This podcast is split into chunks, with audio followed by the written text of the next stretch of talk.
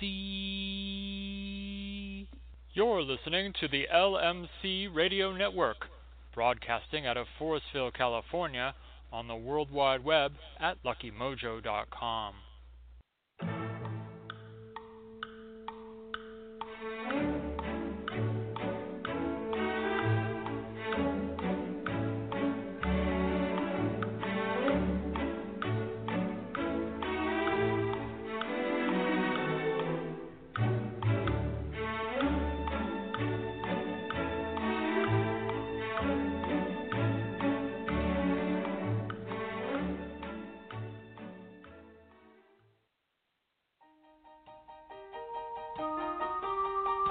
The views and opinions expressed by Professor Porterfield do not necessarily reflect the views of the sponsors or their affiliates.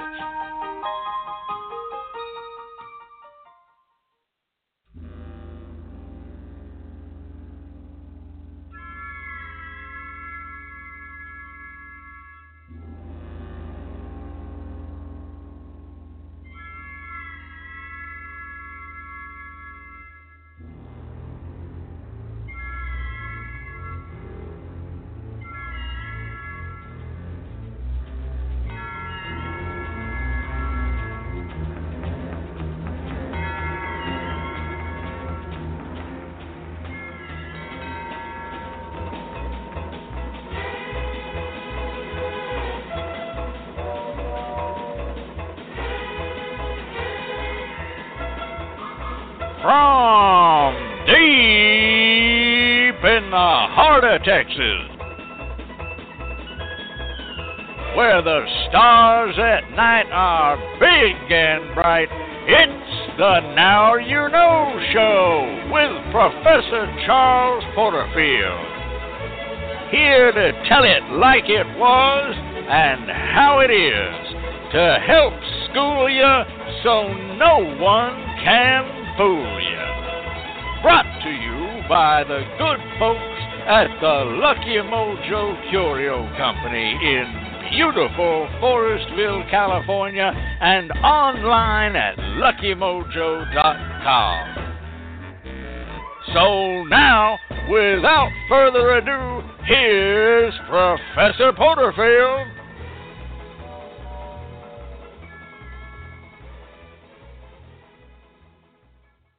Good evening to you one and all. I am Professor Charles Porterfield, and hoodoo is my business. Welcome once again to the Now You Know Show. What a week we have had. And before I get into any of it, before I discuss a bit of it, I have something I need to do. I need to say goodbye to someone. So here is a little something. I don't expect any of you to get this one. The name it and claim it, you may not get. If you do, then hats off to you. I'll tell you who it is when we come back.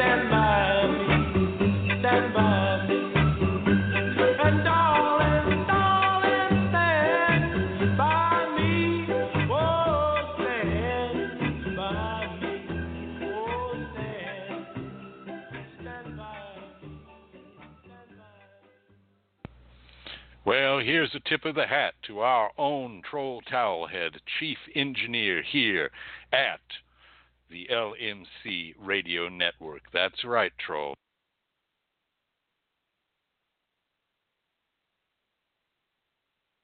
Uh-oh. Here we're back. Sorry about that. Like I said, tip of the hat to our own Troll Towelhead, chief engineer here at the LMC Radio Network. He did, in fact, get it right. That was the greatest, the champ himself, Muhammad Ali, with Stand By Me from back in 1963. Goodbye, champ. You were the greatest. Well, like I said, it has been quite a week, and I want to settle a few things up before we go on over to the LMC Radio Newsroom. First of all, no doubt, you have seen the returns on the primaries. You know that D.C. is still yet to vote. You saw the meeting in Washington today with the president and the vice president, and you saw the president's official endorsement. There it is. Okay, that's that. Now, why do I bring it up? Because inevitably somebody is going to say, Professor Porterfield, what do you think about this? Well, I'm going to give you a shocking answer, one you may not expect from the old professor. I am going to keep my own counsel. That's right. I'm going to keep my own counsel. I'm going to do my thing. I'm going to vote as I believe I should vote, and I'm going to participate as I believe I should participate. And in the immortal words of Stanley and all the rest of the guys and gals in the old bullpen, nuff said. Well, it's been a hot one here in Texas. First we got drowned. Now we're getting baked. But in fact, today I will tell you that we're having a bit of trouble with the air system here at the LMC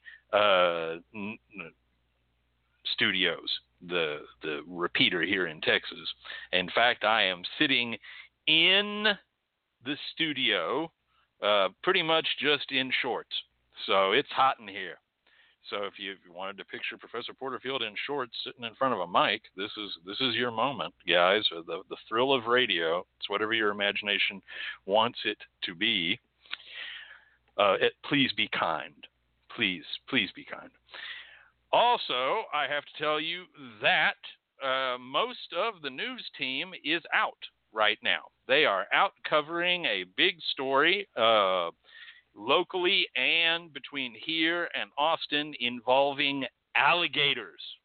I kid you not, involving alligators. So hopefully we will have a report back from them next week about whatever this alligator thing is. They're being very secretive about it. I'm not sure why we needed to send Wink and Patchy and everybody the hell else out there to cover an alligator story, but they're covering some sort of an alligator story. So this week we have a very unique situation. We have been graced to have with us this week Earl Sinclair. That's right, Earl Sinclair.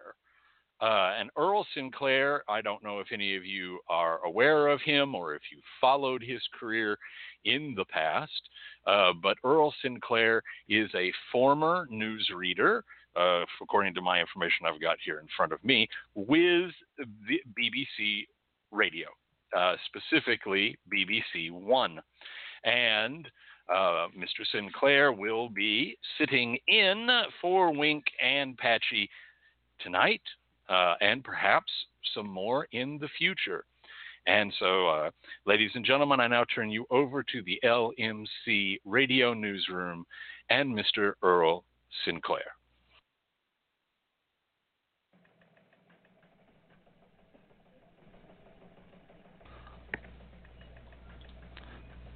Good evening. This is the news. Earl Sinclair reading. Today is Thursday, June 9th, the 161st day of 2016.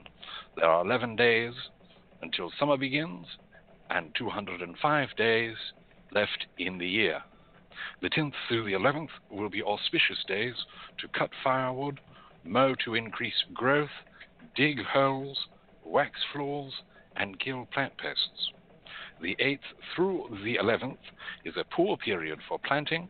Use this time instead to kill plant pests, clear fence rows, or clear land. The 10th through the 11th will be fair days for fishing, with the evening hours having the best fishing.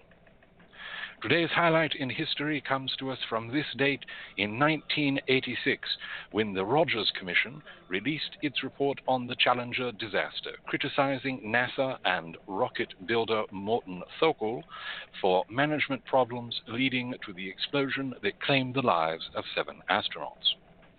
Also on this date, in AD 68, Roman Emperor Nero committed suicide, ending his 13-year reign. In 1870, Arthur Charles Dickens died in Gad Hills Place, England. In 1911, Carrie A Nation, the hatchet-wielding temperance crusader, died in Leavenworth, Kansas, at age 64. In 1934, the first Walt Disney animated cartoon featuring Donald Duck, The Wise Little Hen, was released. In 1943, the federal government began withholding income tax from paychecks. In 1946, Pumi Pum Adulyadej became king of Thailand at age 18, beginning a reign that continues to this day. In 1953, 94 people died when a tornado struck Worcester, Massachusetts. In 1954, during the Senate arms hearing, Army Special Counsel Joseph N. Welch famously berated Senator Joseph R. McCarthy, Republican, Wisconsin, by asking the senator, "Have you no sense of decency, sir? At long last, have you left no sense of decency?"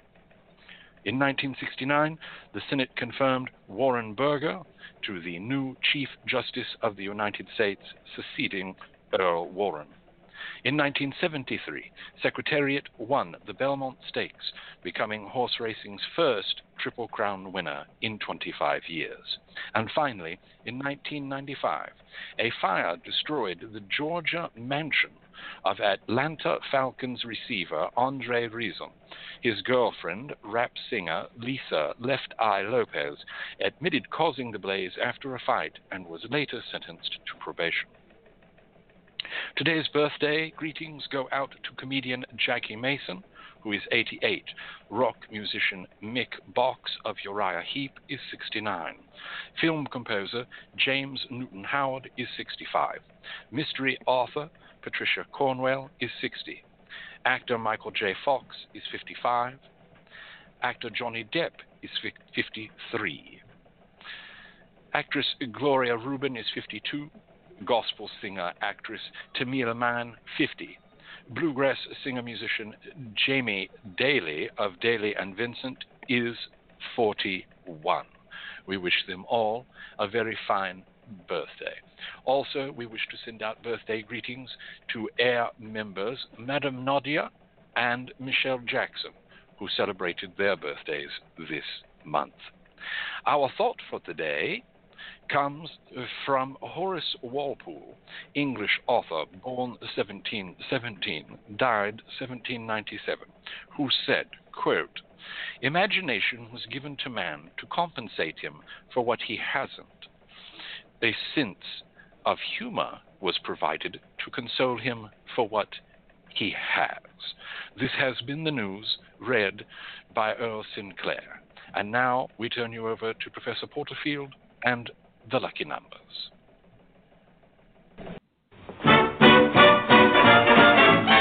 Lucky number. Oh, dreaming of lucky numbers. Hoping that those lucky numbers will show for me. Numbers only show for you and me. Superstition. Or even makes me suspicious. Table with 13 dishes. It will make me that's mommy, yeah? Yeah, man. Well, open it. Put my trust in group of dust. Cause you know some days may bring you a seven. Or maybe a lucky 11. Oh, that you be in heaven. Lucky number for me, yeah. Oh, yes, and unlike the Nicholas Brothers, you need not just trust in Goofer Dust, because we have the lucky numbers for you here each and every week. I have to say, that is probably the most sedate news reporting we have ever had on the show. I mean, that was like, no offense to Mr. Sinclair, but that was like way low-key. This week's lucky numbers come to us from ProfessorPorterfield.com, as always, and they are 3, 6, 16, 24, 48, and 55. Once again, those lucky numbers this week are 3, 16, 24, 48, and 55. This week's lucky three-digit numbers are 216. That's 216. 555. That's 555. And 636. That's 636. And I must tell you that 216 and 216 and 636 are particularly hot right now and will be for the next 4 days. 216, 636 will be hot for the next 4 days, then they will begin to slack off, and 555 will be steady throughout. The card of the week is the Joker. Look out, the devil's about. Hidden forces, beware. This week's influences will be hidden and obscured. Strange, unexpected, and perhaps even startling occurrences may befall this week. Wild energies began to run loose, and there is a general sense of unease. Take care, precaution, and extra attention to all you do this week. Remember, our week runs Thursday to Thursday, so check in with the Now You Know show to get the numbers and cards when they first come out. And if you hit, remember where you get. Till then, good luck to you all. Up next, our own Miss Loretta with Cooking with Miss Loretta. Sweet Loretta Martin thought she was a woman, but she was another man.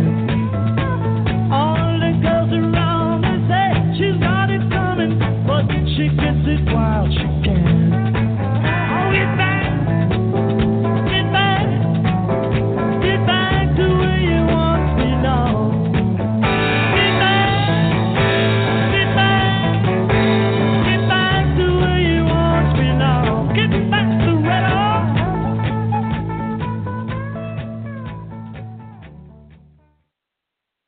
Hi, y'all. This is Miss Loretta from the First and Second Baptist Churches of Quimby, Texas, and I have a new and delightful recipe for you that I hope you're going to enjoy. The boys in the technical aspect of all this have told me that they will make sure to be posting all of the instructions and ingredients after the segment. So just hold on until after I'm done, and they will post it all up in the chat room for you. Before I get into this week's recipe, I have to tell you that it caused a huge stir around here this week. We have a little kind of, it's not an audition, but it's kind of a sitting down together where we talk about what's going to go on with the show, and everybody makes sure that they're all, you know, kind of together of one mind, and we do that on Wednesday evenings. And I have to tell you, when I said what I was going to be telling for this week's recipe, everyone laughed their selves sick, and I didn't know why. And then Professor Porterfield told me this huge, elaborate story with him running around and jumping up on chairs and gesticulating his hands, and it was so funny I just couldn't breathe. I was laughing so hard. So This recipe tonight comes with apologies to his little sweet wife, Christy. Nobody's making fun of you, baby, but God, that was a funny story. Anyway, tonight I'm going to be telling you how to make slow cooker smothered pork chops. And we're only going to call them smothered pork chops. We're not going to call them anything else. The prep time for this is approximately 15 minutes, and the cook time is going to be a total of 8 hours. So this recipe will take you 8 hours and 15 minutes. You're going to need the following ingredients. 4 bone-in pork chops, about 3/4 of an inch thick, seasoned with salt and pepper on each side.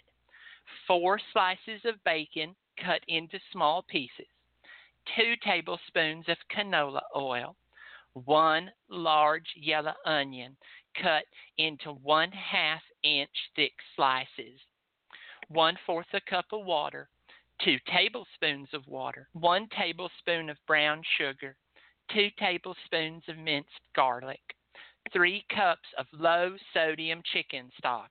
Now, I don't normally use the low-sodium chicken stock, but for this you'll want to, because otherwise it's going to turn out way too salty because of the pork chops and the bacon. 2 tablespoons of Worcestershire sauce, 2 bay leaves, 1 tablespoon cornstarch, 1 tablespoon of cider vinegar, and 1 teaspoon of dried parsley. To cook this, what you will do is pat your pork chops dry with a paper towel and then season both sides with salt and pepper. Cook your bacon over medium heat until it's crispy and remove the bacon from the pan with a slotted spoon and transfer it to a paper towel-lined plate to drain, and then store it in the fridge until later. There should be about 2 tablespoons of bacon drippings in the pan, and just kind of eyeball it. If it doesn't look like there's enough, add a little canola or vegetable oil and increase the heat to high. If there's more than 2 tablespoons of bacon drippings in the pan, drain some off until you're left with only about 2 tablespoons. Now, add the pork chops to the pan and cook them for 2 to 3 minutes at tops per side until they are nicely browned, and then transfer the browned pork chops into your slow cooker. Add a small amount of oil to the pan if there's no remaining fat or oil, again about a teaspoon. Add the onions, a pinch of salt, 1/4 a cup of water, and onions are translucent. Use a wooden spoon to scrape up the browned bits of pork chop and bacon on the bottom of the pan. Add in your garlic and cook for another minute or so. And then pour this mixture over the pork chops in your slow cooker. Now, to your skillet, you will combine your chicken stock, Worcestershire sauce, and brown sugar, and bring it to a boil, and then pour that over your pork chops. Add your bay leaf to the slow cooker and cook on low for 7 to 8 hours until the pork chops are tender and completely cooked all the way through. Discard the bay leaves and carefully remove the pork chops from the slow cooker and transfer to a plate. Cover with foil to keep warm while you make your sauce. To do this, you pour the liquid from the slow cooker through a fine mesh strainer into a large saucepan. Place the solids in a blender and add in 1 cup of the liquid from the saucepan.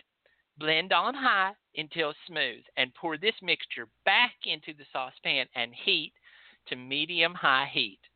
Now, in a small bowl, combine 2 tablespoons of water with 1 tablespoon of cornstarch. Pour this mixture into the saucepan and cook it all for about 5 minutes until the sauce is thickened and is bubbly. Stir in the vinegar, add in your bacon, and season with salt and pepper to taste. And then to serve, you just place a pork chop atop fully cooked rice or egg noodles. Spoon the gravy over the pork chops and sprinkle with a little touch of parsley if you like. I hope you will have fun with that. It sure is a favorite in my house, and I like it because I can go away for the whole day. I can go away for 7 hours. I get up in the morning. I start it early, about the time I know I'm going to want to have dinner or have it ready for guests. And then I just come in and do the last part, and everyone always says, how did you do it? Oh, you were only in there for like 15 minutes, and here it is. And so that's it, folks. Again, the recipe and ingredients will be following just a bit. So until later, this has been Miss Cooking with Miss Loretta. Bye-bye. Thank you, Miss Loretta. All right, that sounds great. And we, you know, smothered. They're smothered pork chops. Someday I'll tell the whole story online. A few people already know it. Miss Cat knows the story about the smothered pork chops. They're smothered pork chops. Up next, the professor's pontification. This week's subject is the holes where we keep the pigeons in this ghost town.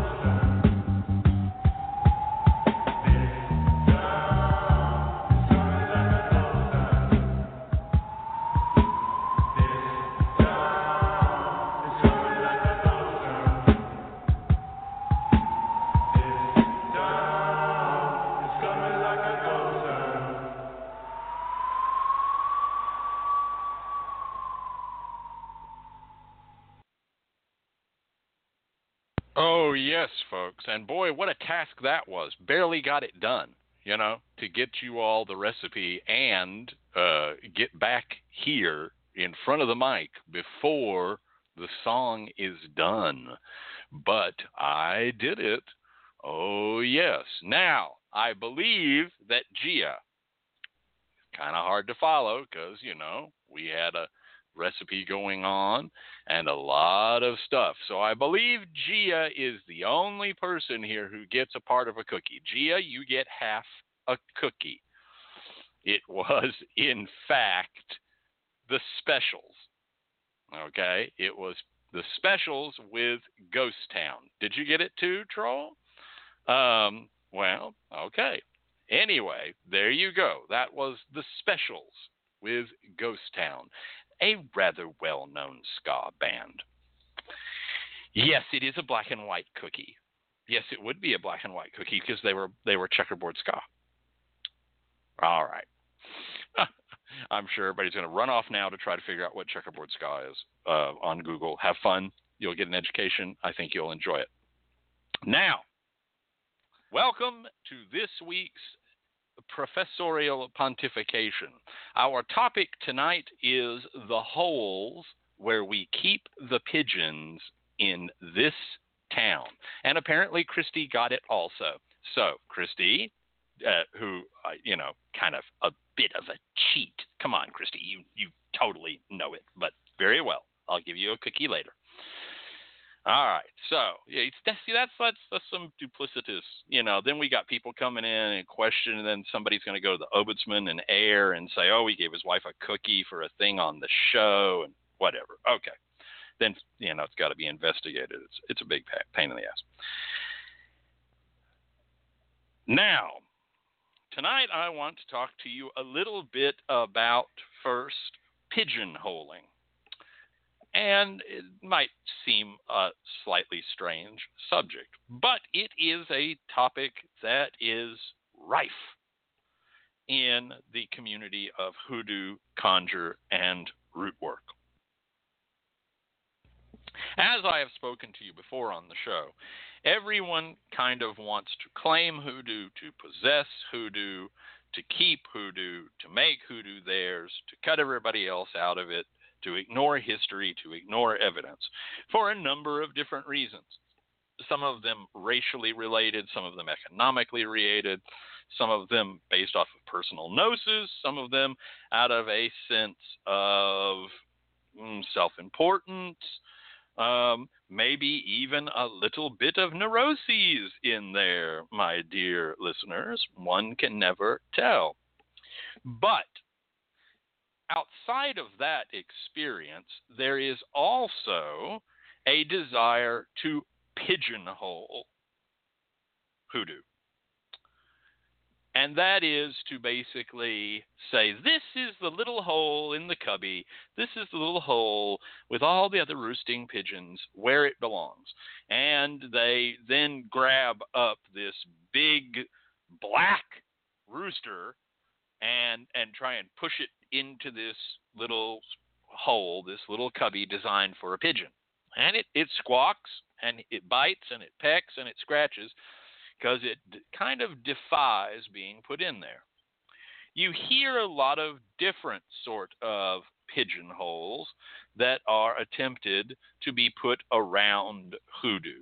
There's a certain variety and segment of ceremonial and, quote, high magicians who want to say that it is, quote, low magic. It's low magic and it belongs over there. It's the low magic. It's not the high magic that we're doing.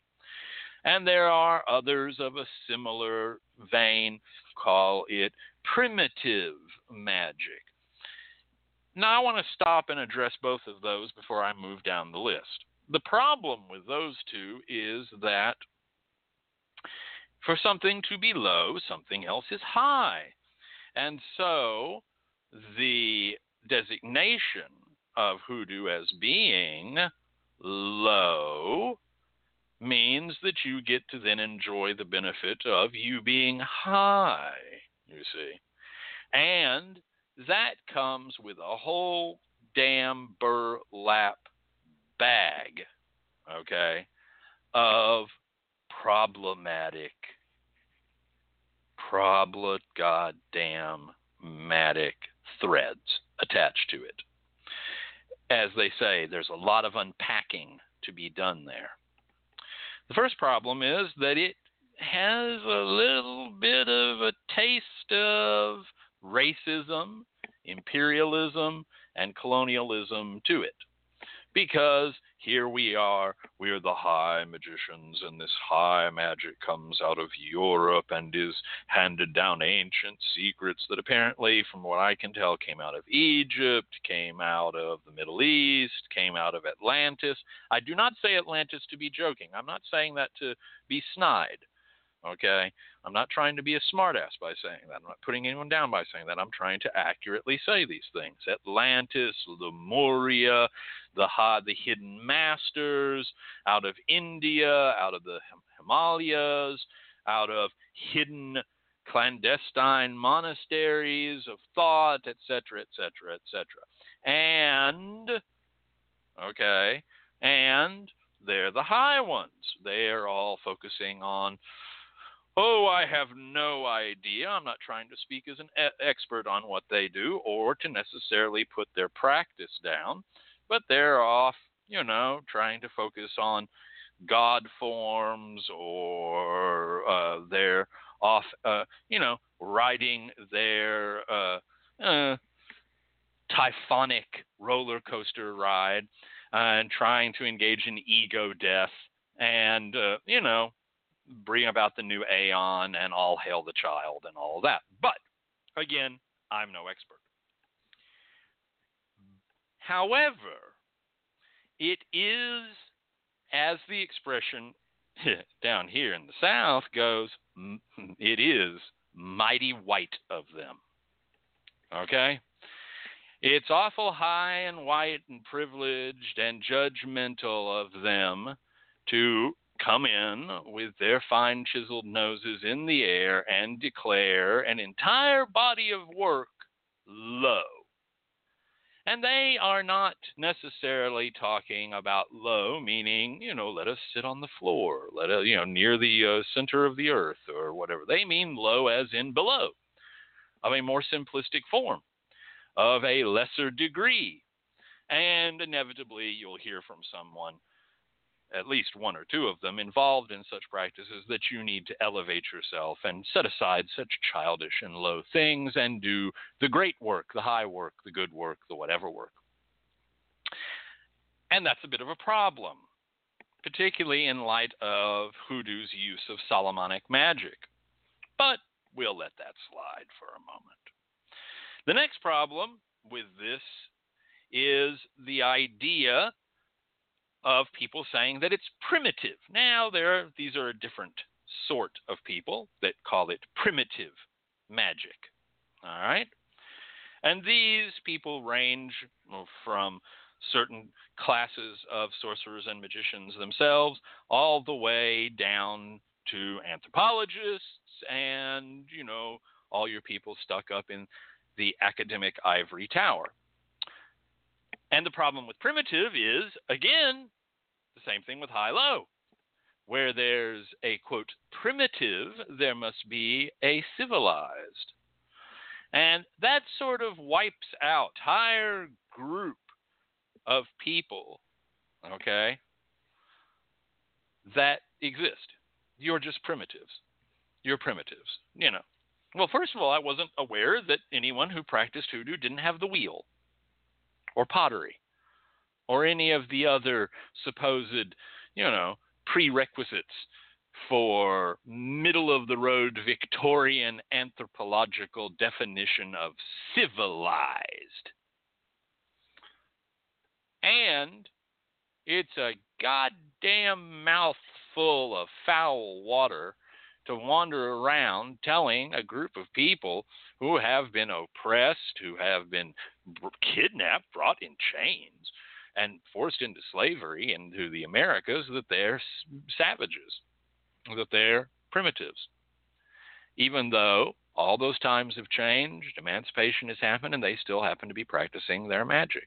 and those that practice that form of magic with them. All primitives. So those are two of the first little pigeonholes that everyone wants to try and push hoodoo into. The next is that they are devil worshippers, heathens, evil. They're doing the devil's work. We'll push them into that pigeonhole.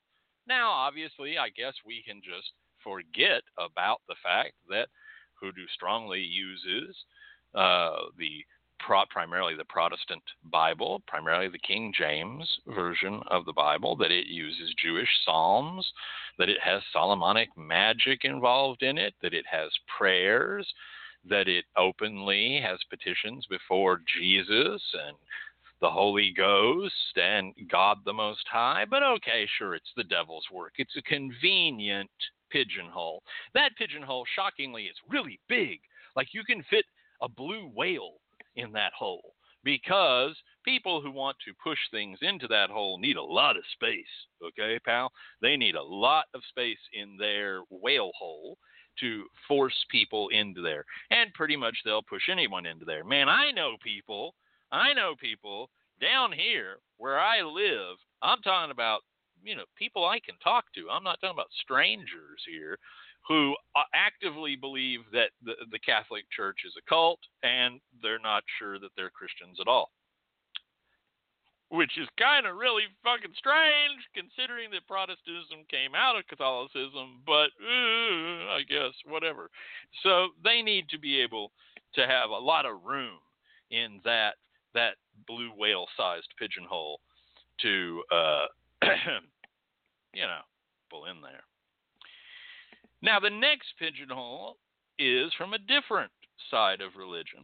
These are people who are coming out of a African traditional religion, whatever it may be, and they have two little pigeonholes that they want to stuff hoodoo into. Either they want to stuff it into the, it's not a part of us, it's bullshit, it's, again, a little primitive, it's spookism, it's superstition, it's nonsense, or it's evil, because they don't have any priests, they don't have any set oaths or liturgy, it's nonsense, we're doing the real stuff, okay? And if you would come and study whatever it is we're studying, you would see that we're doing the real stuff. That's the first one. The other one is the exact opposite. It's absolutely a part of us. It's absolutely 100% hoodoo is Palo. Hoodoo is Santeria. Hoodoo is Lukomi. Hoodoo is Ifa. Hoodoo is Obeah. Hoodoo is Kimbanda. Hoodoo is, you name it. Hoodoo is that. They're it is, suddenly we're all like one of the lost tribes of the Israelites. Okay, is what's going on there. And they're ready and willing and able to bring us home and have us at the door come back home, so long as we meet certain qualifications. And along those qualifications, a whole lot of us are going to be eliminated, again, for many different reasons, some racial, some religious, you name it. Okay, at the end of the day, we're welcome to come home as long as we tout the party line and basically stop doing hoodoo and instead go and become, whatever, Poleros or Santeros or whatever. And they're happy to have us. And again, I'm not speaking about everyone in any of this. I'm not saying that every Christian says it's deviltry, because obviously there are Christians that practice hoodoo. I'm not saying that everybody involved in ATR says this. I'm talking about some of the pigeonholes, okay, that various groups try to push us into. Now then there's a third one that somewhat relates to the African traditional religions, the ATR pigeonholes. This is the people who say, it's a sham because it's not real hoodoo, and real hoodoo is whatever the hell I say it was, circa fill-in date. And that's where we start to come to the ghost town, and we'll come back to that in a moment. So keep that one in mind. Meanwhile, there are people grabbing our black rooster and trying to stuff our black rooster into a pigeonhole that says Irish, French, Appalachian, Italian, probably Etruscan by now, European witchcraft, on and on and on. They want us to be them. They're saying, well, the true hoodoo, the real basis of hoodoo is this. Then there are people who want to come in and say, oh, well, hoodoo is chaos magic. It's chaos magic. So it goes into the chaos magic pigeonhole. I can't imagine how the hell hoodoo belongs in the chaos magic pigeonhole. But there it goes. And then finally, there are our dear pessimistic meter reading, amazing Randy candle lighting friends who just want to put it in the chicanery pigeonhole. It's a fraud, it's a fake, it's a goof, it's marketing, it's all lies, it's exploitation, it's just bullshit. And they are divided into a number of different groups. Some of them would put all magic into that. Some of them want to put it in there for, again, racial reasons. And again, on both sides of the racial divide, there are white people who want to put it in there because, oh, that's all black superstition. There are black people who want to put it in there because they don't want to be associated with it because there's some sort of sense of internalized shame that they've gotten from white people. And, you know, if we all stop carrying rabbit's feet and stop lighting candles, then we'll be allowed to have our emancipation and the end of our oppression, except it doesn't work out that way now, does it? So basically what you have when you have hoodoo is a clustered around group of pearl-clutching, hand-wringing individuals who are just dying to scoop it up and put it in a nice, clean, we've got some straw in there, a little bit of grain, conveniently located pigeonhole with all the other little pigeons because we want it to make sense. But what you rarely will find, what you almost never will find, there are a few, but this is really the rarest duck, okay, in the gathering, is someone who wants to understand hoodoo for what it is. Someone who sees it as a relatively new experience, although it has roots into a number of different, quote, traditions, cultures, lifestyles, societies, religions, and magical forms, who wants to see it. So basically what you sort of have is this. You've got jazz music, and everybody wants to say it's some sort of different music. It's not really jazz. It's really highbrow European music. It's music, but it's not as good as highbrow European music. It's music, but it's not this. Oh, it's African. Oh, it's French. Oh, it's so-and-so. Oh, it's Dixieland. Oh, it's bluegrass. Oh, it's everything but jazz. And everything but looking at it, how it is, who started it, who became it, how it operates, and what it is unto itself. Because there is a great desire to stick all the birds, whether they're pigeon-sized or not, into convenient pigeonholes. Now, hoodoo itself does itself no favors when dealing with these sorts of people because non-initiatory. We don't have any great book of secrets, any sworn solemn oaths taken at knife point, bound and tied and blindfolded, inside temples, inside halls, out in the middle of woods, next to streams, in circles cast in the air at midnight. We're just ourselves. Most of our information passes down hand to mouth, person to person, family to family, inside small communities, inside, as I have said, familial bounds and familial lines, a few little bits here, a few little bits there.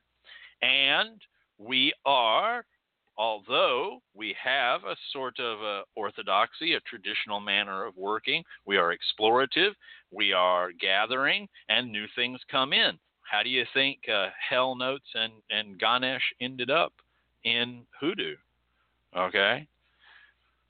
And so hoodoo itself sort of defies pigeonholing into a pre-existing pigeonhole,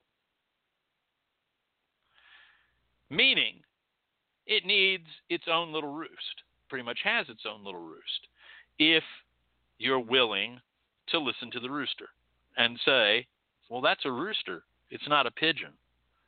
That's itself. It's not something else. It is itself. And here are its roots. And here is its history. And here are the people who have influenced it. And here are the names. And here are the families. And here are recipes. And here's a method of thinking about it. But very few people have done that. Most people just want to stick it in a little hole made for a different bird. Why? Well, that's a pretty hot debate. Obviously, there are some, and you would be asinine to not get this, that do so from a position of racist privilege. Whether they're active racists or not, I'm not saying that. I'm not saying they're in the Klan. I'm not saying they're out wearing, white sheets burning crosses.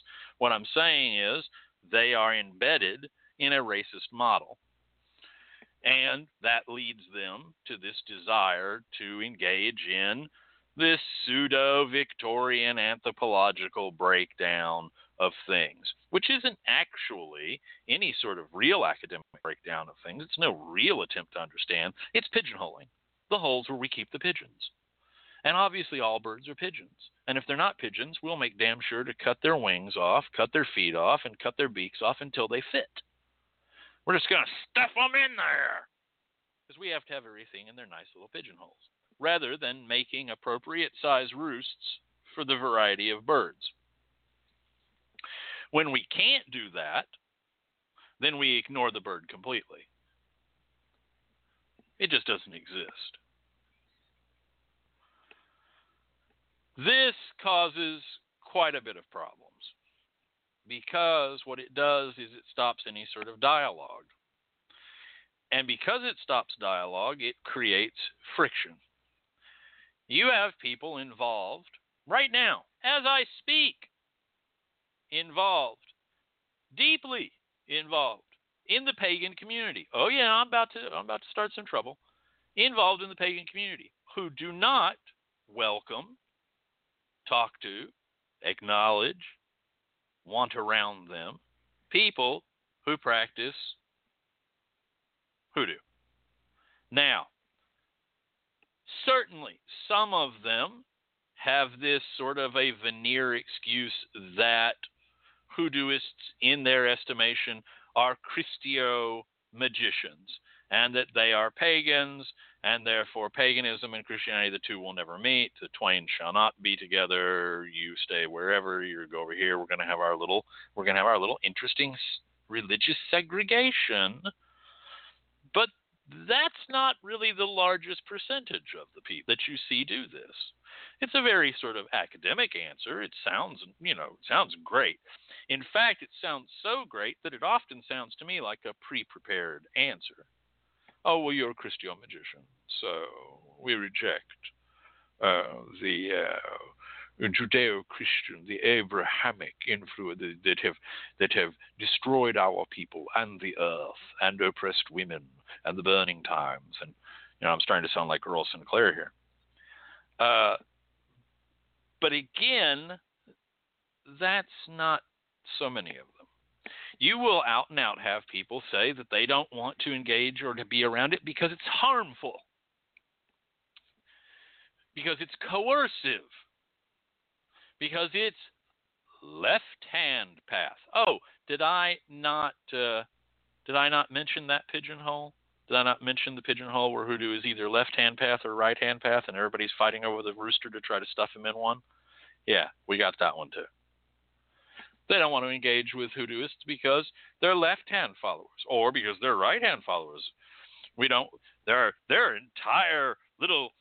I'm not sure what the proper grouping of Satanisms is. Is it a coterie? Is it a flock? Is it a pod? I'm not sure. what the Troll will tell me later what the correct grouping of Satanists are. And they don't want to engage with Hoodooists because we're right-hand path. All right? But what happens is that there becomes no room at the inn for people who practice hoodoo and conjure. And isn't that terribly convenient when also happen to be people of color? And here's a further little bit of trouble I'm going to start. Ready? I said at the opening of this that apparently it's a grossness of Satanists. I said at the opening of this pontification that it was the holes we keep the pigeons in this ghost town. You may be wondering about the ghost town. Let's talk about the ghost town for a moment.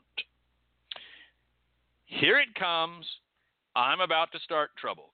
Mark it down, write it down on a piece of paper, and bring it to me the next time you see me so I can sign my name to it, because I'm not going to back off this one.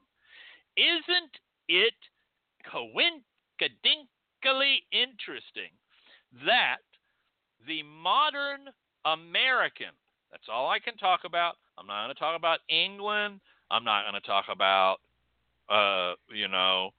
South America, Central America. I'm not going to talk about any other place. I'm not going to talk about Canada.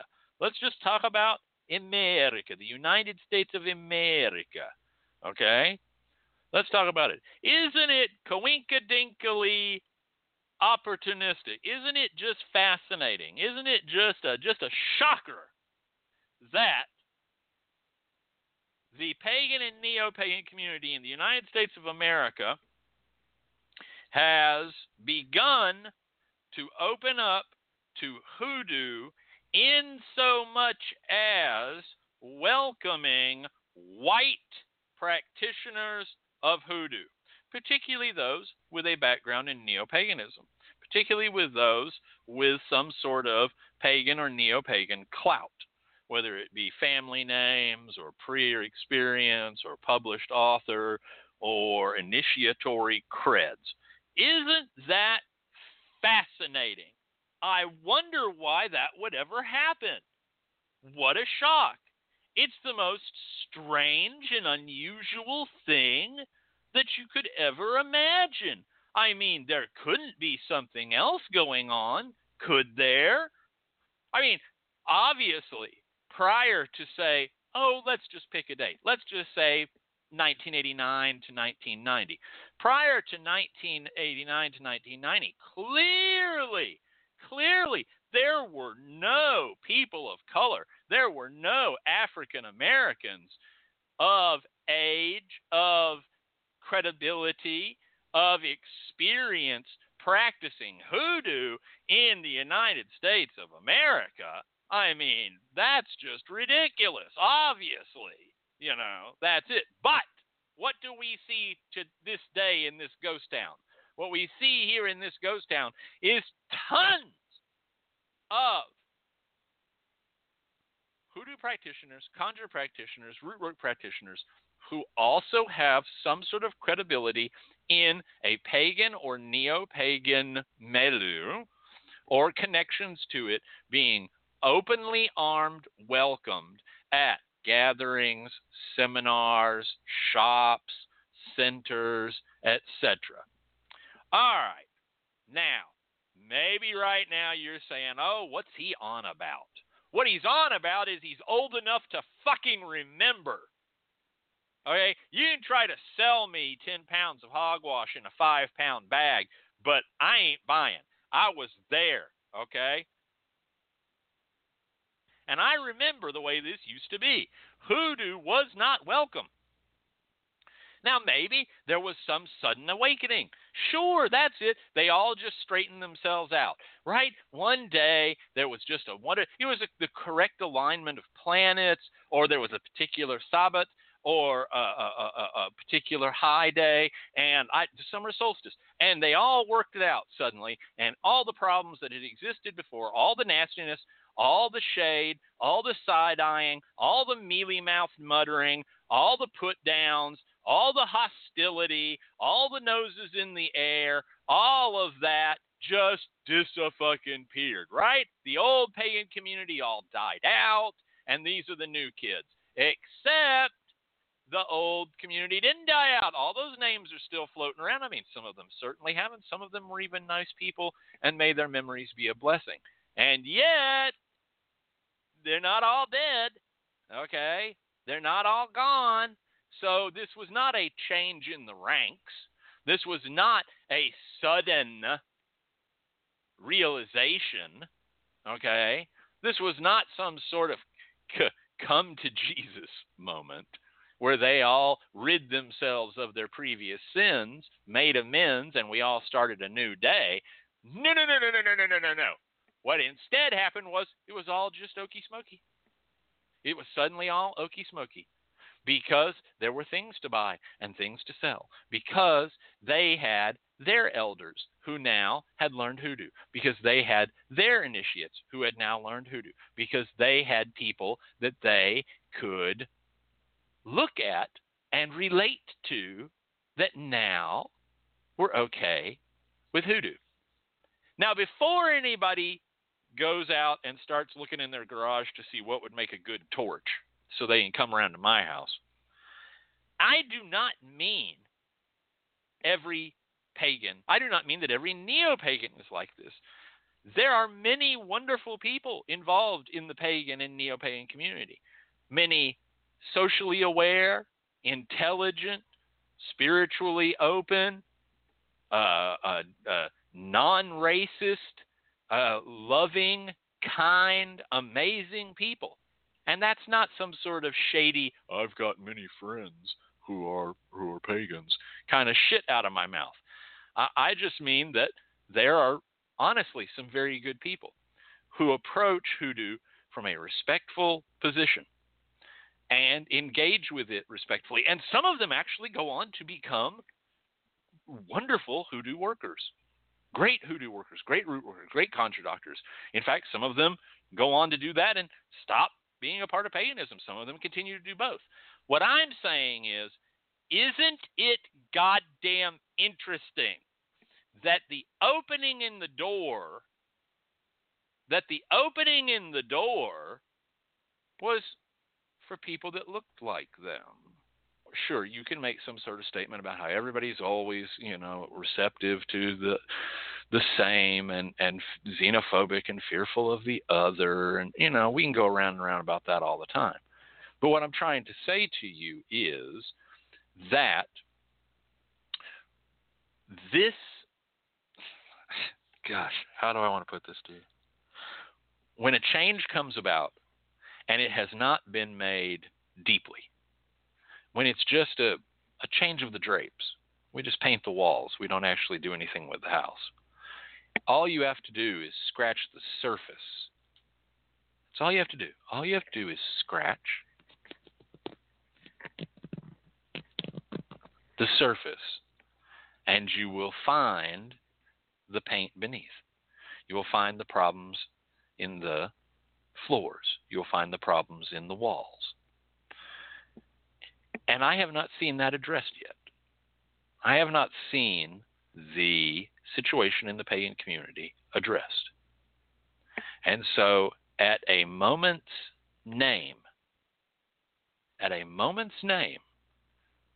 we who practice hoodoo, whether we be people of color who have the worst end of the stick or not, are dismissed from pagan spaces, pagan culture, pagan conversations, pagan organizations, etc., regardless of why we're there. Boom. Out we go. Why? Because we use the Bible. Because Jesus. Because Abrahamic faith. Because we're coercive. Because love spells are a form of rape. Because death magic marks us as being evil. Because It's all chicanery, and all the old arguments come up again. All of a sudden, it's chicanery again. All of a sudden, they're chuckling up their robe sleeves at us because we're using bones and bits of herbs and this, that, and the other thing. And boom, out we go again. So the house hasn't been addressed yet. Oh, I like the new paint. It's pretty paint. The new curtains are nice. I like the new furniture. It's nice to be asked to come in and sit down and have a cup of tea instead of having a door slammed in my face. But the problems in the house are still there. The problems in this ghost town are still there. Why do I say ghost town? Why do you keep saying that, Professor? Because when everybody's busy either trying to claim hoodoo and make it theirs and take it away from what it is, or pigeonhole hoodoo, or make a buck off of hoodoo, or quickly extrapolate the parts of hoodoo that they can use in their practice, discard the rest, and run giggling back out into the woods, what you end up with, ghost town. Let me tell you one of the things that I see as a sign of the ghost town. One of the signs that I see of the ghost town is signage. Signage. I'm being perfectly serious. Signage itself. Look, there are some of us, okay, myself, and I think I can say Catherine Ironwood in this, who appreciate a certain aesthetic. We like beautiful things. We just like beautiful things. I like beautiful things because they're beautiful. And beauty is judged by a personal aesthetic. What's beautiful to me is not necessarily beautiful to you, and what's beautiful to you is not necessarily beautiful to me. But there are things outside of the debate about beauty that are aesthetically pleasing. They're symmetrical. They're well balanced. They have good color balance outside of just visual balance.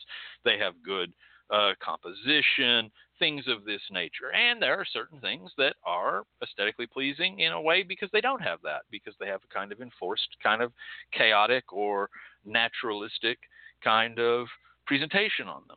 And some of us just love beautiful things. And as a part of you loving beautiful things, we love and believe that products should be beautiful as well. That you're not just buying what's in the container, in the packet, in the bag, that you're also buying that container, that bag, that package, and it should be beautiful, so to make you receptive to it. And so it's something that you can enjoy possessing, not just something you can enjoy using.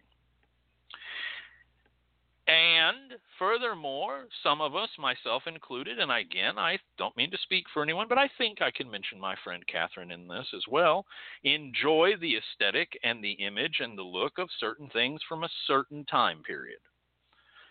That time period that was exemplified by such great manufacturers as King Novelty and Valmore and others. And we know the artists. We know the artists. We know those artists' names, and we have collected and looked at other art of theirs that they did for the Chicago Museum and Chicago Art Expo and other places, and art they did in the Chicago Defender. We love those artists as well, not just for their hoodoo work, but as an artist in themselves. And you would do yourself a service to go and learn about their art and who they were and what they did. But because of that, there are certain other people who now pigeonhole hoodoo as having to be a part of that, to be hoodoo. In other words, if your hoodoo doesn't, if like say your labels or your artwork, or pictures of your work, or pictures of your working space, or you when I meet you, or whatever your traveling kit is that you keep your, when you have to go from place to place, you put your things in. If it doesn't look like something off of the set of Brother Where Art Thou, it's not real hoodoo. Now, back this bus up again and listen to me. They're not saying it's not beautiful. They're not saying it's not aesthetically pleasing. That's an artistic debate. That's a incidental debate. That's you and I or whoever sitting down and saying, I like this and I don't like that. I love Monet, but I don't like, whatever. Seagal, and I like so-and-so, and this, that, and the other. I like this, I like that, and this turns me on, and I love the way it looks, and I like the lines on it, and I like how that makes me feel, and I like those color patterns, and I like the color patterns go with the product. That's a separate debate. This is It's Not Real Hoodoo.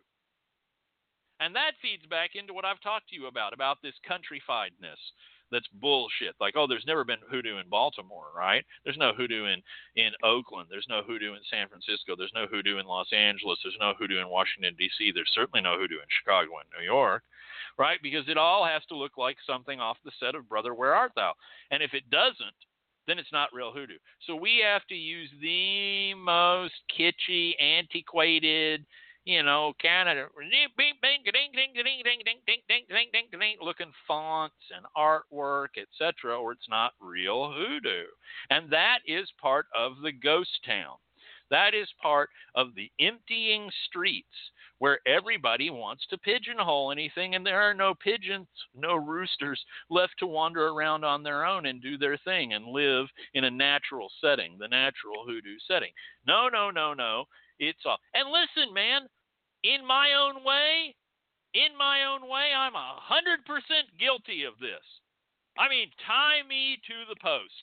I am 100% guilty of this because the aesthetic that I enjoy, that turns me on, that makes things work for me from an aesthetic and artistic place happens to fall into those areas. And it doesn't matter that was true before I publicly became a practitioner of hoodoo, before I put my shingle out. That doesn't matter. Now, it is true. You can ask my wife. You can ask Catherine Ironwood. You can ask my friends. You can ask my goddamn kids. I'm still looking for a haberdasher, okay? Like, literally, if you know a good haberdasher, if you happen to have a good haberdasher in your city, please send their name and address to Professor Porterfield at professorporterfield@gmail.com. I mean, seriously, profporterfield@gmail.com. Send me. I'm begging you. I need a haberdasher. I need one.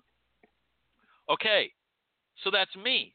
But because of that, I've done my part accidentally to add into this.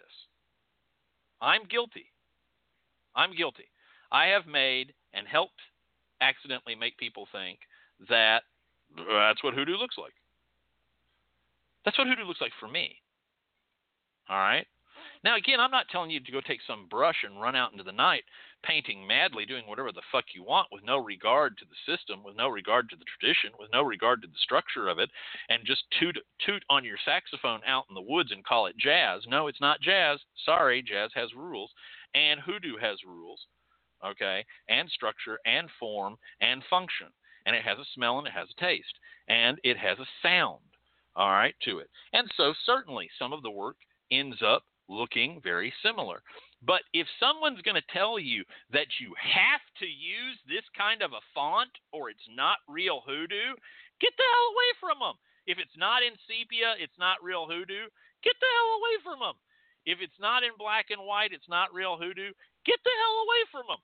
If it's not got a line art circa 1932, it's not real hoodoo, get the hell away from them. What's happening here is pigeonholing. What's happening here is the clearing off of the street that helps make this a ghost town where everything looks the same, smells the same, acts the same, and there's no new difference. There's nothing. And suddenly, everybody does the same thing. Now, a word of wisdom has been uttered by Chaz Bogan in the chat room, and I want to pass this along to you in case you never read the chat log. He says, just stay away from Comic Sans and we'll all be good. Amen. Please stay away from Comic Sans. That doesn't mean if you use Comic Sans, it's not real hoodoo. It just means Comic Sans is a really shitty font. God, please stop using it. Please, I'm begging you as an old typesetter. Do an old typesetter. Hello, this is Professor Charles Porterfield on behalf of the Old Typesetters Home. Could you please help out old typesetters here at the old typesetters home by ceasing to use Comic Sans. You know, if we all stopped using Comic Sans, old typesetters could live up to 25 years longer. Thank you. Seriously, just stop with the Comic Sans. But if you want to use something, you know, like, I don't know how to quite put this to you except to say that if someone tells you that all hoodoo, not their hoodoo, all hoodoo has to look like something off of a particular movie set or from a particular date or from a particular singular artist or singular manufacturer, just get away from them. All hoodoo doesn't have to look that way. Their hoodoo can. If someone says to you, my hoodoo needs to look that way because that's what turns me on. That's what makes things pop for me. That's what pleases my eye and my soul and my heart. That's what tastes good to me. Then that's absolutely correct. That's absolutely correct. They have made that decision for themselves. And that is absolutely their prerogative as a practitioner, as a manufacturer, as a purchaser. That is absolutely their prerogative. And may they have it, okay? But that doesn't mean yours has to. Now, I'm not telling you that we now need a new line of hoodoo oils that have labels that look good under black light. But, man, if that's the way you work, then do your thing, okay? I won't be buying them probably because I'll be going blind, and I'm already actually going blind. So, you know, I need to try to not further that along. But if that's your thing, do your thing. Don't allow yourself to become a part of unthinking pigeonholing. Because when you do, you just add to the ghost town. And the ghost town's growing because everybody wants hoodoo. Everybody wants to take it and make it their own and leave nobody in the streets. At the end of the day, it's fine for you to build whatever fences you want around your house, around your practice, and around your art, and around your products. But for fuck's sake, just because you're doing it doesn't mean everyone has to do it. Don't add in. Don't wander around, okay, with some sort of self-proclaimed set of stakes and roll barbed wire, tacks and hammers, and try to just cordon everything off and make everything fit into nice, neat little practices. Study the practice instead. Learn what hoodoo really is rather than trying to put it in a box. Don't expect hoodoo to adapt to you. Once again, I've said it before and I'm going to say it again. You joined hoodoo. Hoodoo didn't join you. You're not here to try to make it into something wholly other. Find out its history. Find out its pattern. Find out its jump, its jive, its function, its sound, its taste, its movement, its smell. Learn. Don't be so ready to change. Don't be so ready to pigeonhole it. Don't be so ready to take it and make it yours so it can be no one else's. And strip away all sorts of inconvenient parts. And just throw them in the dust and dishonor all the people that you're throwing in the dust. All those names you don't even know yet. Take some time, find your way, and then when you have your little thing, do your little thing. But for me and for mine, do me one favor. Do me one favor when it comes to dealing with Professor Porterfield. You can build any fence you want around your house, but me, don't fence me in.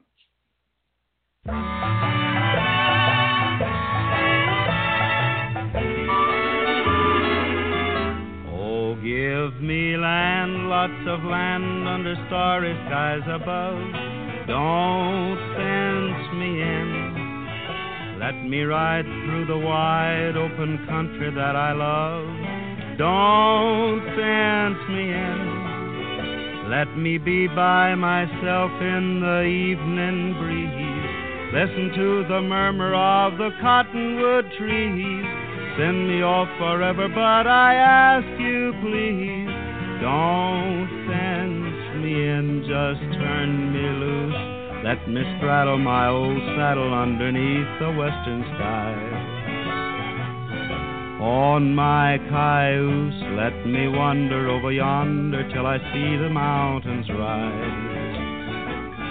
I want to ride to the ridge where the west commences, gaze at the moon till I lose my senses. Can't look at hobbles and I can't stand fences. Don't fence me in.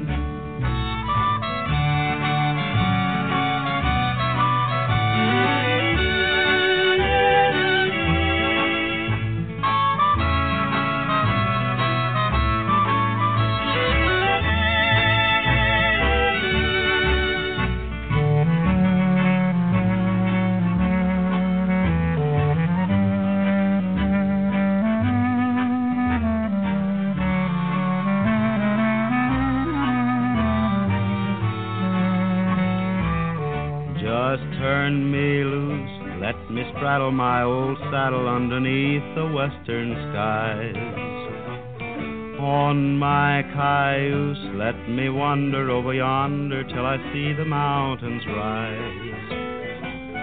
I want to ride to the ridge where the west commences, gaze at the moon till I lose my senses. Can't look at hobbles and I can't stand fences. Don't dance me in.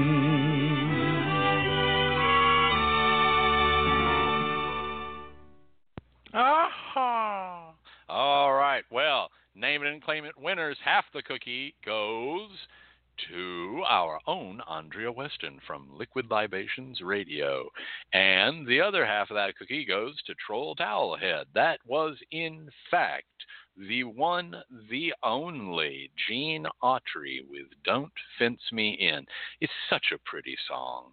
And you know, old Gene was doing the same thing that all of us here at the LMC Radio Network are doing. He was just trying to send a signal. What's that signal? Why, that's the LMC Radio Network on the air! The LMC Radio Network, broadcasting around the globe, bringing news, information, education, and entertainment to all. It's the LMC Radio Network in the vanguard.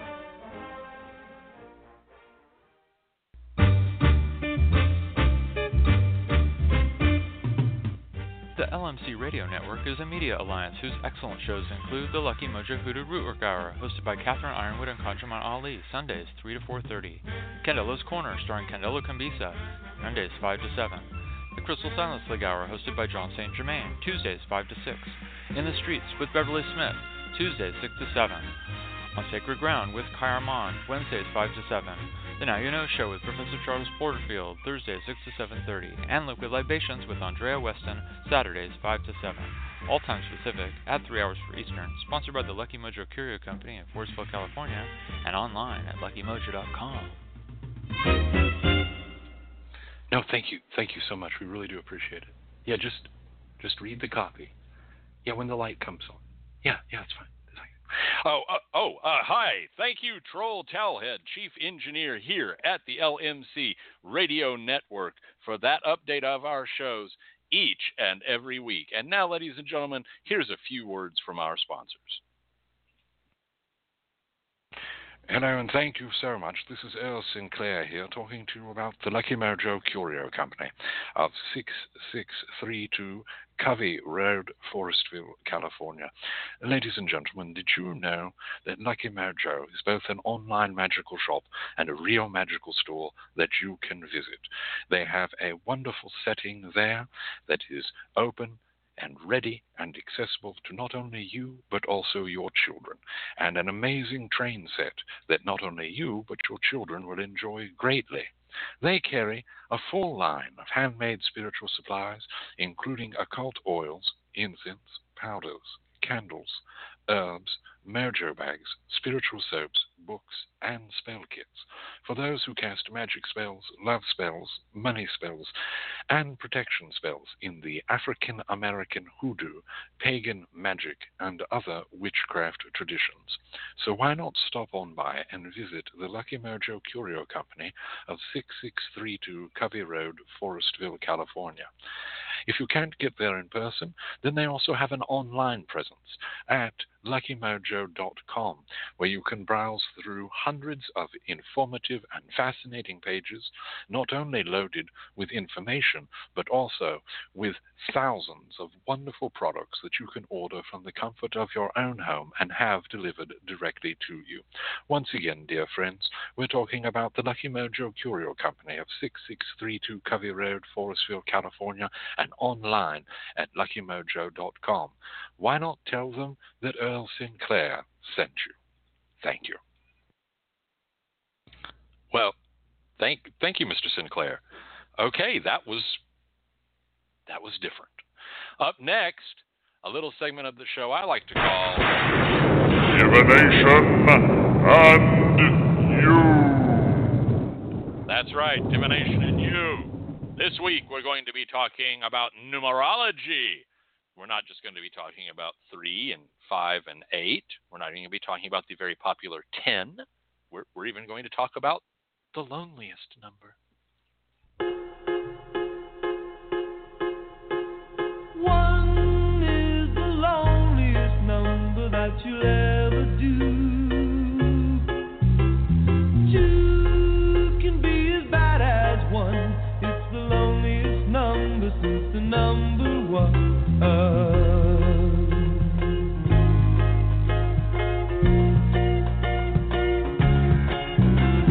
No is the saddest experience you'll ever know. Yes, it's the saddest experience you'll ever know. 'Cause 1 is the loneliest number that you'll ever do.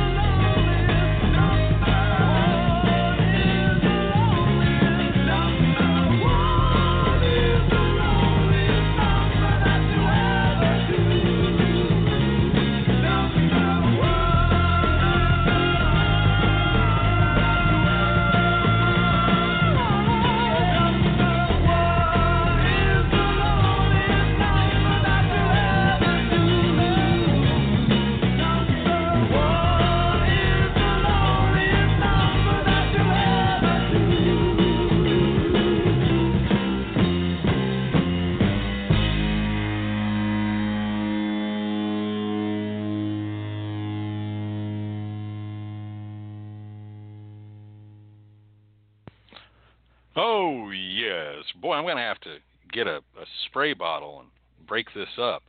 Man, wow. Y'all all over that. Okay, so Andrea, Troll, Susan, cookies. Here are cookies for you. Here are cookies for all of you. In fact, That was Three Dog Night with One is the Loneliest Number.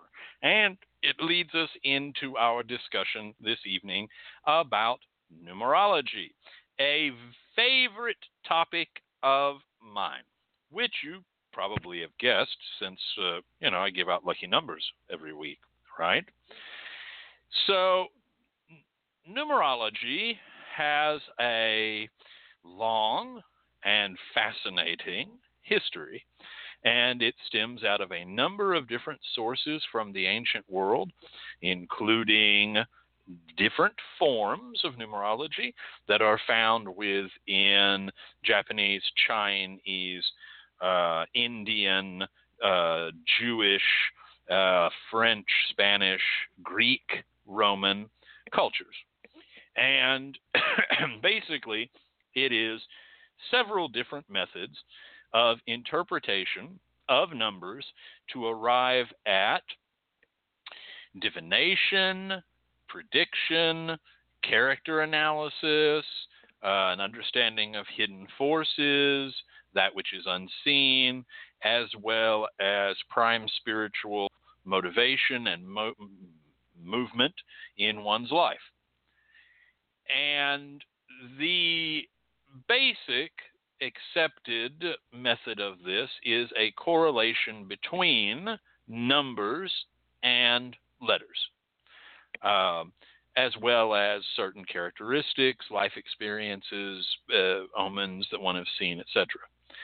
And what happens here is, and particularly in hoodoo, when we see it come into hoodoo, is as a form of divination, where numbers are derived from a client's birth date, name, address. Back in the old days, before giving out such a thing was, how do I want to put this? Way silly. Don't do this anymore. That's my warning right here. Don't do this anymore. But way back in the old days, there was also, you can do it for yourself, there was also numerology done by practitioners on people's social security numbers. Now, obviously, nowadays, it's kind of a bad idea to go around telling everybody your social security number and your name and your address, etc. If that goes bad on you, I think you should be able to figure out why. But you can figure out how to do it for yourself and then do it on your own social security number, as an example, and not have to go to someone else. So basically what happens here is that many systems of numerology assign a number to a letter of the alphabet. Now, once you accept that that is done, names or words can then be spelled out as numbers. All right? And these numbers are then added together to make a sum. And then some schools say that the digits of the sum that are over a single digit are then added together or reduced until the final resulting number is discovered. And that such a number has a certain meaning. So in other words, one is the individual, two is harmony of partnership, a four is a stable number that can be somewhat dogmatic, eight is a number of the intelligence, and on and on and on. Now, in other systems, however, each letter of the alphabet is assigned a number, and the words are then spelled out as numbers, and the numbers are summed, but not reduced any further. And all words whose numerological value work out to the same root number are thought to be related. So in other words, let's say dog is a 9, okay? Now, I'm not saying dog's a 9. I'm just saying let's say dog's a 9. And actually, under my system of calculation, generally speaking, let me think here. A dog would be 8, okay? So once reduced. Or actually, in this case, dog would be 17, okay? So now, everything else that relates to a 17, everything else that comes out as a 17, okay, can then be related. Okay, so in other words, if the dog's a 17, and if fire's a 17, and if truck's a 17, and if, husband is a 17, they all have some interrelationship. And that is the system that you will often see in the older Judaic practice, where the number is not reduced. All right, so in other words, we're keeping a whole number and we're relating those numbers. And we're saying, oh, this is the number for light, and this is the number for creation, and they're the same number. So light and creation have something to do with each other, and finding things in that way. However, in most of the numerology that you will encounter as someone who's going out to get numerology done for you, you're going to see those numbers broken down. They're going to, the sum is going to be brought down to a single digit. Some people will not do an 11, and they see that the 11 is this great prime, and so they leave 11 alone. They don't reduce it to 2. And that, again, has to do with cultural values and things that come from different systems. Because alphabets are different, values are going to be different. So, in other words, we have a simple system for the English-used, letters that we have are based off our Latin letters. And so we have an A, B, C, D, E, and therefore we're going to assign that into certain patterns to simple numbers, 1, 2, 3, 4, etc. A would be 1, B would be 2, C would be 3, D would be 4, E, F, G, H, I, all the way to 9, and then we're going to start over again. J is going to be 1, K is going to be 2. This is not necessarily the system that you will find when using other alphabets, non-Latin alphabets, where you find Cyrillic or Greek or Chinese or Japanese or Hebrew. Here you're going to find that the numbers are different. In fact, in Hebrew, the values don't go that way at all. They go 1 through 10, and then there's higher numbers. There's a 25, there's a 50. There's a because in Hebrew, the letters were traditionally used as numbers. All right? So they have a different system. So if you were to be doing numerology in Hebrew or trying to break down a Hebrew text into numerology, you're going to have to go by that rather than, say, oh, well, it's in English. That's not going to work. You're going to get an off reading. Basically, what normally happens when working out the numerology is you see the numerology of a name and a birth date done the most. And when working out the numerology of names, all the letters that make up a person's complete name are translated into numbers, and then they're added together. So, as an example, let's say someone's first name is Carl. Okay. C is 3, A is 1. All right. The R is 9. Okay. That's 13. The L is a further 3. That's 16. So Carl is a 16. However, then the 1 and the 6 are going to be added together to arrive at a 7. Okay? Generally seen as a very lucky number. So you can say the name Carl is lucky. It has around it what 7 has around it. So you have to learn the system of the interpretation of these numbers.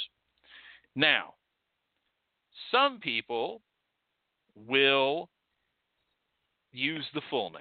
They'll use your full birth name that's on your birth certificate as an example, in the same way that an astrologer will use your exact time of birth and exact location as best as can be calculated to give you an appropriate astrological reading.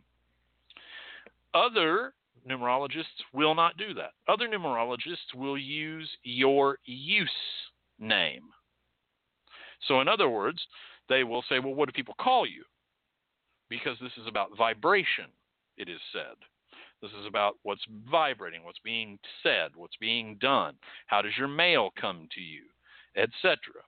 So they would prefer to use the name that you are most often addressed by as many people. In other words, their probably not going to use Norma Jean, and they're going to use Marilyn Monroe, because everyone thinks of her as Marilyn Monroe. Everyone identifies her as Marilyn Monroe. Everybody speaks of her as Marilyn Monroe. And so for those people who go by a nickname or a shortened form of their name, a diminutive, or have actually changed their names, then the person who's doing the numerology for you may not go by your birth name. Others will always. No, that was what was set into motion, and that's what remains. So there is some division there, some disagreement. But again, it's just a difference between workers. Then there comes the matter of the birth date. Now, that's a pretty straightforward situation. You were probably, if you're born on February 2nd in 1956, you're born on February 2nd, 1956. It doesn't necessarily matter. However, there are individuals who, born with a very poor number, their birthday came out to be something very, very inauspicious, or something that was in relative major conflict with the numerology of their name, and they didn't want to change their name, will start celebrating their birthday on a different date. Now, obviously, they can't change legal documents and such of that nature, but they bring the celebration, the acknowledgement, and the vibration to that new day, the same way you would change your name and have people doing that. You generally want to have numbers that relate well to each other, numbers that are harmonious together. And so one of the things that a good numerologist will examine is also your address. So in other words, they'll take your address. Let's say it's 1305 Oak Street, okay? And they've already got the 1305. The zero is going to be thrown away. They're going to go 1, 3, 5 is 8. And then they'll even do Oak Street, okay? Break that into numbers, break Oak down, and give you a total value. Some people will just do the number. It doesn't matter. Oak Street's overwhelming. That's a separate number. In other words, we do Oak Street. That's going to be true for everyone that lives on Oak Street. And then we will do your individual address to see how your individual address relates to the overall number of Oak Street, all right, to see if that house is an auspicious house on that street. Then look at the number of your house, okay, in relationship to your name and your birth date. How is that going to relate to you being the owner of that place, and how is it going to operate in effect of you living there? That's how the birth number is going to come in. As the numbers get larger, such as area codes, zip codes, larger postal settings, I guess FEMA divisions, etc., then you're talking, again, think of this, if you will, sort of like outer planets. This is now talking almost generationally. This is talking about everybody in this zip code, everybody in this region, everyone in that, because they're all area code, etc., because they're all falling under that number. Obviously, there is a variable, and that variable is the individual numbers that go into it. Sure, this may be your zip code, but you may have a fantastic, auspicious set of numbers in your actual address, your actual street name, your actual town name, etc. So, inevitably, what people want to know about with this is, how do I get lucky numbers? Well, the easiest way is to work out your birth name or the name you're using and your birth date, and look at what numbers and sets of numbers are auspicious to it and auspicious to it before it's broken down, back down to a single set when it's still a double digit, and to see how those numbers relate. But you're going to have to start studying numbers.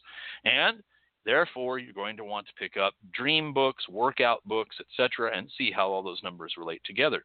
And then certainly within African traditional religions and other religions, there are sacred or ritual numbers, and those will relate to you within your practice of that religion and how you relate to it.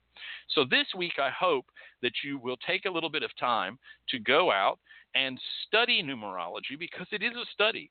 I consider it a science, and I consider it as in-depth and as complicated and as beneficial and as fascinating as astrology.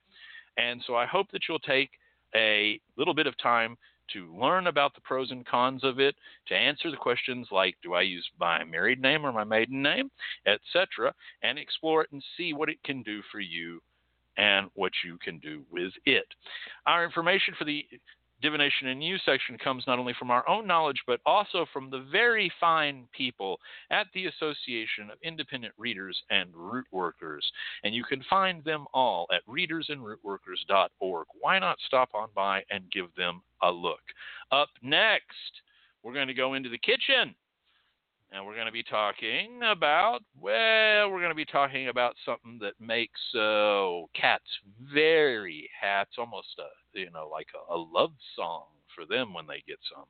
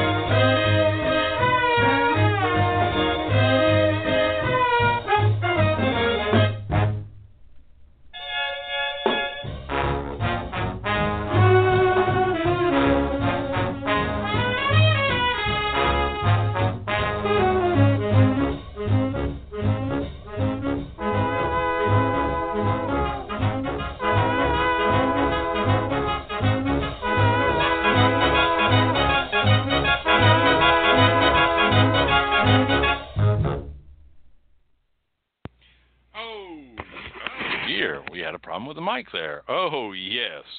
That was Cab Calloway with Hep Cat's Love Song. And it brings us into tonight's In the Kitchen segment, where we're going to be talking about catnip. I cannot say enough in favor of catnip. Catnip is absolutely wonderful. I have had tremendous success with it. I have written about it. I have talked. Now I'm talking about it. You're going to find lots of catnip in the sporting life when you pick up a copy of it. And many others have passed on knowledge about catnip as well. First of all, you should know that catnip and catnip leaves are used for love and love affairs and love drawing. Catnip is thought of as being a woman's herb because it's said that it makes women irresistible. It makes men ready and increases those men's nature. You know what I'm saying? It gets those guys up, okay? And that they want to be with that woman, that they are drawn to her as a cat is drawn to catnip. There are a variety of ways that women will use it. Catnip can simply be carried in a flannel bag with you. And that, again, is said that it attracts men to you, like a cat to catnip. And they also say that, you can use catnip as part of a bath, a spiritual bath, and you can sprinkle catnip from that bath at the four corners of your bed. You can burn catnip with a love drawing incense to attract a new lover, okay? And you can also soak catnip leaves in whiskey and sprinkle the liquid on your door step, at your steps, for 21 days, starting on the full moon, to help draw in new love or a lover, or to get a man, roused up. You can also, instead of just soaking in whiskey, you could also soak it in Kananga water as well. And you can also carry catnip on you, as I said, to draw a man you want to you. However, if you mix catnip with menstrual blood and sprinkle it again at the four corners of your bed, it will help draw a man to you. And you should be thinking about the man in particular, but also it can be just done as a general draw. You can brew catnip with raspberry leaf for a love bath, and then wash your armpits with this. Are you listening, ladies? Wash your armpits with this brew, this tea you have made of raspberry leaf and catnip. Wash your armpits with it and sprinkle your armpit sweat into a man's food to, again, have sway over him, to make him ready, to draw him to you like a cat is drawn to catnip. And I have to say that I find, personally, the odor of catnip to be quite pleasant. I like it very much. It has a very rich history, used in a number of different,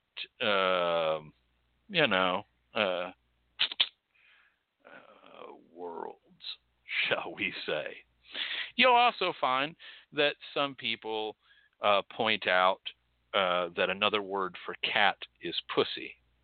So I'll just whisper that in your ear and let you think about that, where you want to take that. But it does a wonderful job in spells and washes, not only to draw men, but to increase physical beauty. And because of that, you can grind catnip up into a very, very fine powder and add a little to a makeup powder that you will use lightly. You don't want to put it in a foundation, but a little makeup powder that you use or a sachet powder that you use is a good way also to help draw men or new love or a particular lover to you. I will also say that in terms of carrying it in, a red flannel bag, you probably, ladies, want to make that a bosom bag. You know what I'm talking about. And if you don't, you need to go find out. So, again, I cannot speak highly enough about catnip as a bath, as a tea, as an herb, to be used with incense, to be used with candles, to be used in cooperation with liquid to sprinkle it on the corners of beds, to put into the wash, to wash your bed sheets with, or your nightwear, particularly that sexy nightwear maybe that you want to have on when you're trying to get that gentleman to come a little closer. It is a potent and powerful and easily obtained herb. I have enjoyed using it. I have enjoyed women using it. And I recommend that you go out this week and study more about catnip and get some. And you know what? At the end of the day, your cats will thank you, because they'll all be stoned. They'll all just be laying around going, hey, man, wow, since they started using that nip around her is really good, man. Did you see that nip she brought? Oh, that was great, man. They'll be happy. And then you'll be happy and everybody will be happy. Our information for the In the Kitchen section comes to us each and every week, not only from our own knowledge, but also from the excellent book, Hoodoo, Herb, and Root Magic, a materia magica of African-American conjure by Miss Catherine Ironwood, and we thank her so very, very much for its use and inclusion in the show each and every week. Well, folks, the old clock on the wall says it's time to go, so I'm going to go and see if maybe Miss Loretta has some smothered pork chops in the green room, and maybe some week I'll tell you the smothered pork chop story if you ask enough. Well, I guess this is it. This is the end. This is not the end. It is not even the beginning of the end. But it is perhaps the end of the beginning.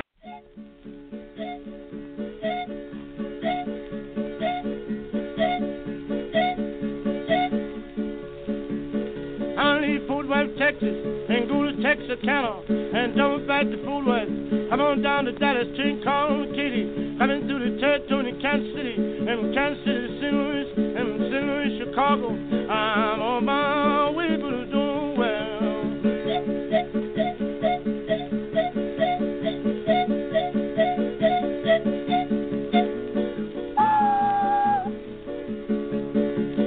Chain cars on the TP. Texas, going to Dallas, I'll tell, Grand Sling, Silver Lake, Mineola, Tyler, Longview, Jefferson, Marshall, Little Sandy, Big Sandy, Texarkana, and double back to Fort Worth.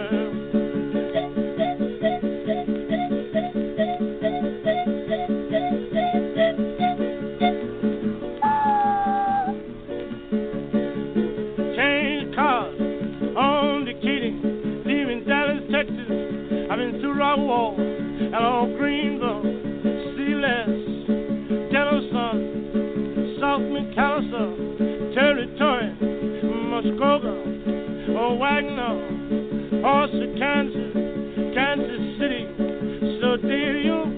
Then I changed cars and jumped in Sealands.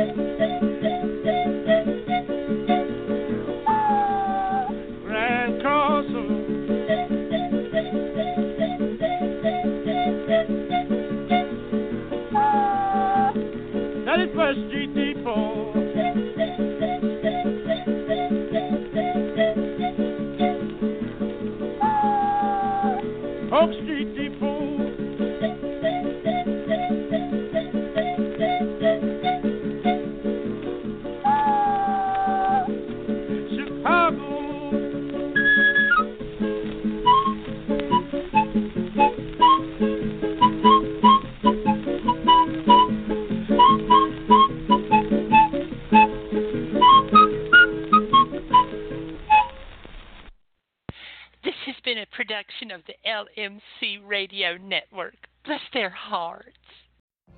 What if you could have a career where the opportunities are as vast as our nation, where it's not about mission statements, but a shared mission? At U.S. Customs and Border Protection, we go beyond to protect more than borders. From ship to shore, air to ground, cities to local communities, CBP agents and officers are keeping people safe. Join U.S. Customs and Border Protection and go beyond for something far greater than yourself. Learn more at cbp.gov/careers. Waiting on a tax return? Hopefully it ends up in your hands. Fraudulent tax returns due to identity theft increased by 30% in 2023. If you're in a bind this tax season, LifeLock can help. Our U.S.-based restoration specialists are experts dedicated to helping solve your identity theft issues. And all LifeLock plans are backed by the $1,000,000 Protection Package. So we'll reimburse you up to the limits of your plan if you lose money due to identity theft. Help protect your information this tax season with LifeLock. Save up to 25% your first year at LifeLock.com/aware.